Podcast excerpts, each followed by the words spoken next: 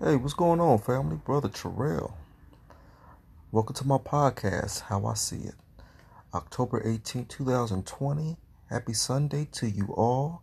Hopefully, you all had a lovely and prosperous day. Please don't have negativity get to you. There's a lot to be happy about. Anytime God wake you up to see another day it's a blessing within itself.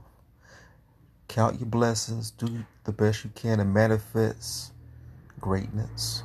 You know, it's all a state of mind. But if you keep God first and if you believe in yourself, you'd be surprised what you can accomplish. You know, knowledge is eternal. You learn something new every day. That's just how I see it.